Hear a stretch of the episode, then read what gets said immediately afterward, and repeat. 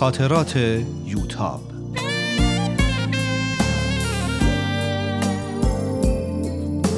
اثری از روحیه فنایان.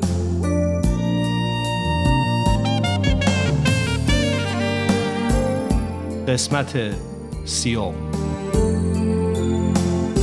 چهارشنبه 19 تیر. بالاخره همه رو برای خوردن شام صدا کردن. همه به همدیگه تعارف می‌کردن. تا اینکه حاج خانم گفت اول عروس و دوماد ساسان بیا. بیا دست نامزدتو بگیر با هم بریم برای شام.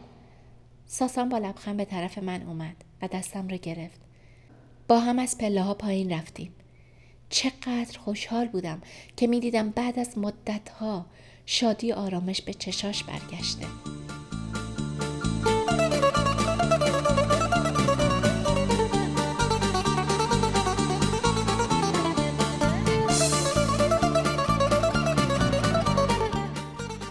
کنار میز شام همه منتظر بودن اول ما شروع کنیم. اما من گفتم نمیشه اول بزرگترا. هاش خانم بفرمایین. به مامان و بابای شیرین و حاج آقا و هم اصرار کردم. پدرم هم به کمکم اومد. ما جوونترا کنار ایستادیم تا اونا غذاشون رو بکشن و روی راحتی که تو حیات چیده بودیم بشینن. ساسان آهسته زمزمه کرد. کاش این همه تعارف نمی کردی. من دارم از گرسنگی میمیرم. از صبح بیمارستان بودم و فقط حله حوله خوردم. جلو رفتم و یه بشقاب برداشتم و گفتم چرا زودتر نگفتی؟ بگو چی می‌خوری تا من خودم برات بکشم.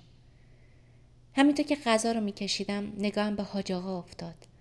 احساس کردم از اینکه برای پسرش غذا می‌کشم خوشش اومده. وقتی نشستیم ساسان گفت فهمیدی اون موقعی که بابات و حاج آقا و بقیه داره هم ایستاده بودن بحث چی بود؟ بحث چی بود؟ بحث اینکه تاریخ عروسی کی باشه.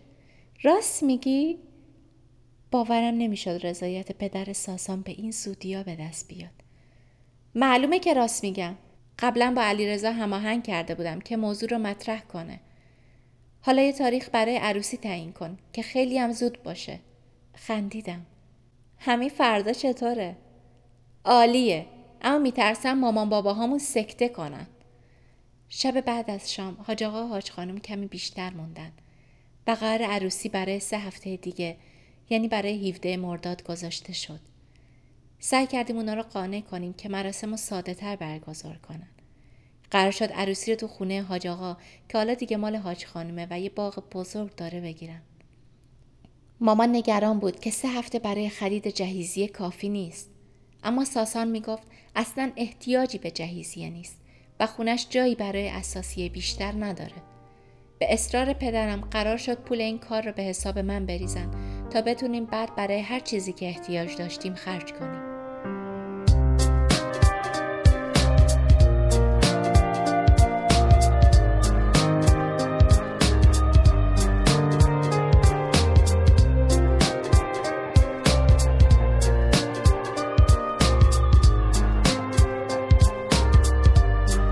دوشنبه چهارده مرداد.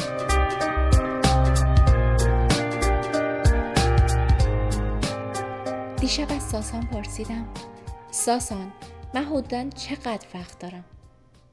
قبلا دلم نمی‌خواست این سوال رو بپرسم اما حالا باید بدونم. منظورت چیه؟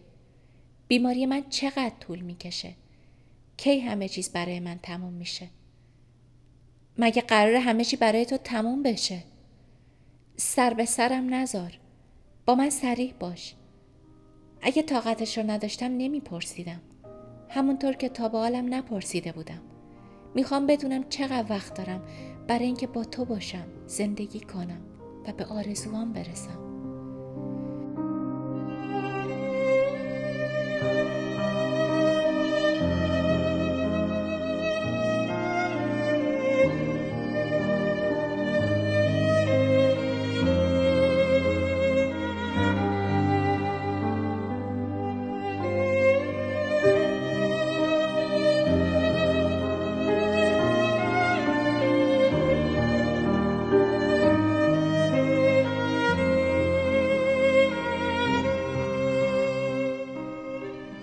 نمی‌دونم. تو فکر می‌کنی من چقدر برای تو بودم فرصت دارم. بقیه آدما چقدر فرصت دارن؟ ما درباره مرگ و زندگی خودمون چی می‌دونیم؟ هیچی. تنها کاری که می‌تونیم بکنیم اینه که از زندگی که داریم حد اکثر استفاده رو بکنیم. اما من مثل بقیه نیستم. من یه بیماری دارم. درسته. اما بیماری تو شناخته شده نیست. ما هنوز واقعا نتونستیم الگوی خاصی در مورد پیشروی اون پیدا کنیم. پیشرویش تند میشه کند میشه اما مسیرش معلوم نیست. عجیبتر اونه که خوشبختانه هیچ اثری روی عملکردهای ذهنی تو نداشته. می‌خوام بگم ما در همون جایی هستیم که در مورد دیگران هستیم. یعنی نقطه صفر. هیچ چی نمی‌دونیم. هیچ چیز مشخصی رو نمی‌تونیم پیش بینی کنیم. پس این همه آزمایش عکس برداری به هر حال یه اتفاقاتی داره توی مغز تو میافته. ما داریم سیرش رو بررسی می‌کنیم. اما به نتیجه ای نرسیدیم. بهترین کاری که می‌تونی بکنی اینه که از زندگیت لذت ببری و این مسائل رو بسپاری به دکترت.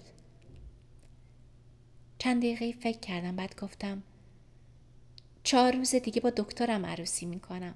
باورم نمیشه. منم همینطور. خیلی دلشوره دارم. تو همیشه زیادی نگران میشی. یوتاب. جانم. باشه بعد. چی می‌خواستی بگی؟ بذار شب عروسی بهت میگم. اونجوری مزدش بیشتره. چی مزدش بیشتره؟ یه کمپوت آناناس برات خریدم. ساسان دست بردار چی می‌خواستی بگی؟ باشه شب عروسیمون این چیزیه که فقط به خانومم باید بگم. راستی لباس چطور بود؟ همون خیاطی دوخت که هدیه تولدت رو دوخت. خیلی قشنگ بود. خیلی. شیدروخ عاشقش شده بود. بهش بگو اگه با مهداد ازدواج کنه یه لباس عروس هم برای اون طراحی می‌کنم. چی کار به کار شیدروخ داری؟ اون خودش هر وقت بخواد ازدواج می‌کنه. از وقتی هر دوشون توی یه روز آزاد شدن این فکر از ذهنم بیرون نرفته که باید با هم ازدواج کنن. نمی‌دونم چرا دلم می‌خواد هرچی زودتر مهرداد رو توی لباس دومادی ببینم خندیدم. هیچ ربطی به خواستگاریش از من نداره؟ اخماش توی هم رفت. اون که گذشت تمام شد. ساسان فکر نکن نفهمیدم چطور موضوع رو عوض کردی. با شیطنت خندید. اما باز هم حرفی نزد.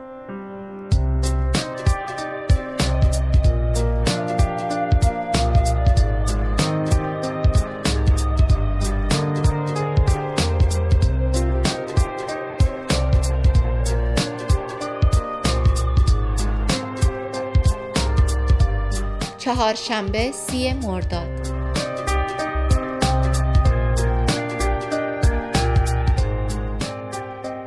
بالاخره اون شبی که هر جوونی تو رویاهاش می‌بینه اومد. صبح 17 مرداد عقد اسلامی و بعد از ظهر هم عقد بهایی رو انجام دادیم. و همه حرس و جوش خوردن ها دویدن ها تمام شد. سر عقد وقتی این بیان حضرت عبدالبها زیارت می‌شد که آشیانه تان را بر شاخسار محبت بنا کنید هر دو اشک می ریختیم. وقتی مراسم تموم شد و موسیقی پخش می شد از ساسان پرسیدم چرا گریه می کردی؟ نمی‌دونم. یه حس خاصی به هم دست داده بود. غم نبود. شادی هم نبود. یه حس خیلی خاصی بود. مطلبی که شید رو خوند از بیانات حضرت عبدالبها بود نه؟ بله از بیانات حضرت عبدالبها بود. خیلی به دل میشست. همش درباره محبت بود. حس قشنگی داشت. احساس اینکه یه چیز زیبایی رو داریم با هم شروع می‌کنیم. خندیدم. می‌خوای بگی احساس روحانیت به دست داده بود اما روت نمیشه. خیلی خندید. راست میگی. احساس روحانیت بود. دقیقا مربوط به روح و قلب انسان می‌شد. تو چرا گریه می‌کردی؟ منم همین. همینی که تو گفتی. یه حس خاصی داشتم. مثل پشت سر گذاشتن یه مرحله. مثل متولد شدن. تو هم مثل اینکه روت نمیشه بگی روحانیت. و هر دو با هم خندیدیم. از خوشحالی از اینکه حرف همدیگه رو خیلی خوب می‌فهمیم. حتی وقتی که کلمات ضعیف و ناتوان به نظر می رسند. شب وقتی ساسان دستم را گرفته بود و با هم از روی فرش قرمزی که برامون انداخته بودن رد می شدیم تا وارد سالن بشیم احساس می کردم که این مسیر زندگی مونه که باید دست در دست هم از اون بگذریم. صدای کف و هلهله از هر طرف بلند بود و فشفشه بود که به هوا بلند می شد.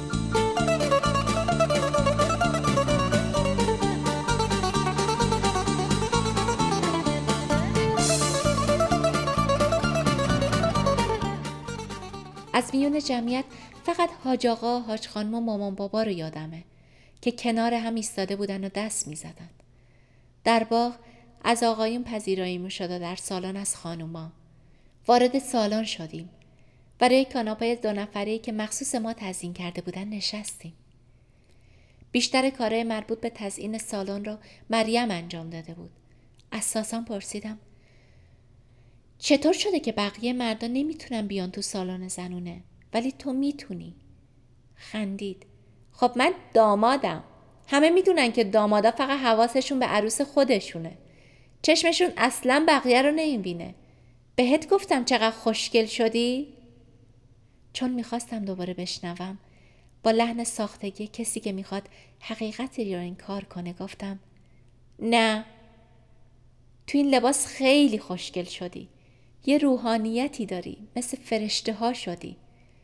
خب آخه لباس هم کار یه طراح درجه یکه. تو هم لباست خیلی بهت میاد. دفعه اوله که کت و شروال کراوات پوشیدی؟ ارکست تو باغ بود ولی صدای موسیقی تو سالن هم پخش می‌شد و همه میرقصیدند.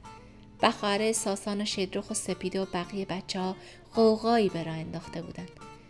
اما ما واقعا اونا رو نمی‌دیدیم. تا وقت شام به حرف گذشت. چند بار به سراغ ما آمدن که عروس و دوماد باید برقصند. ولی هر بار ساسان یه طوری اونا رو رد کرد. دو بار هم اومدن و ساسان رو تقریبا به زور به باغ و به مجلس مردونه بردن البته هر دفعه هنوز ده دقیقه نشده برمیگشت. در یکی از همین فرصت که ساسان بیرون رفته بود شیدرخ اومد و کنارم نشست. یوتاب خیلی خوشگل شدی. منم هر وقت خواستم عروسی کنم یه لباس شبیه مال تو میدوزم. تو عروسی کن لباسش با من. راستی بچه ها همه اومدن؟ شایان و مهرداد هم اومدن؟ به خودم گفتم این اولین توطعه مشترک من و ساسانه. قبل از اینکه شدرخ بتونه جواب بده سپیدم اومد. بابا این چه وضعشه؟ من و فرشید اگه بخوایم با هم حرف بزنیم باید برای هم پیامک بفرستیم. زن و شوهرها دیگه برای چی باید از هم جدا باشن؟ شدرو خندید و گفت آخه اون شوهر توه شوهر بقیه نیست که سرشو بندازه پایین بیا توی زنونه. خب اونم مثل دوماد. تو اینجا ساسان از راه رسید. کسی منو صدا کرد؟ خانما میشه یه امشب جای منو نگیرین؟ شدروخ سپیده در حالی که معذرت خواهی می‌کردن بلند شدن و رفتن. شدروخ همونطور که داشت می‌رفت گفت امون از عاشقی. هنوز نرفته برگشت. داشتیم شام میخوردیم که پرسیدم ببین من خیلی طاقت آوردم. اون چیزی که قرار بود شب عروسی به من بگی نمی‌خوای بگی؟ خب بهت گفتم. گفتم همیشه دوستت دارم و کنارت میمونم. دلم می‌خواد پنج تا بچه به فرزندی قبول کنیم. چاکرم مخلصم همه چیزایی رو که می‌خواستم بگم گفتم. راست میگی؟ همینا بود؟ خب اینا مهم نیست؟ خندیدم. فکر نمی کنم بتونی مهمتر از اینا چیزی بگی. پس بگذریم. اما یه چیز دیگه ای هم هست که حالا به شک افتادم که مبادا اون طوری که من فکر می کردم خوشحالت نکنه. خب امتحان کن.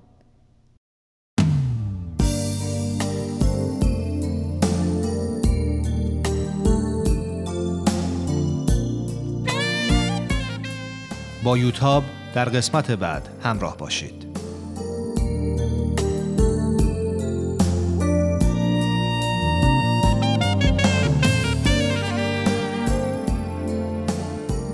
این مجموعه با همکاری تولیدات رسانی پارسی و مؤسسه فرهنگی تصویر رویا تهیه شده است.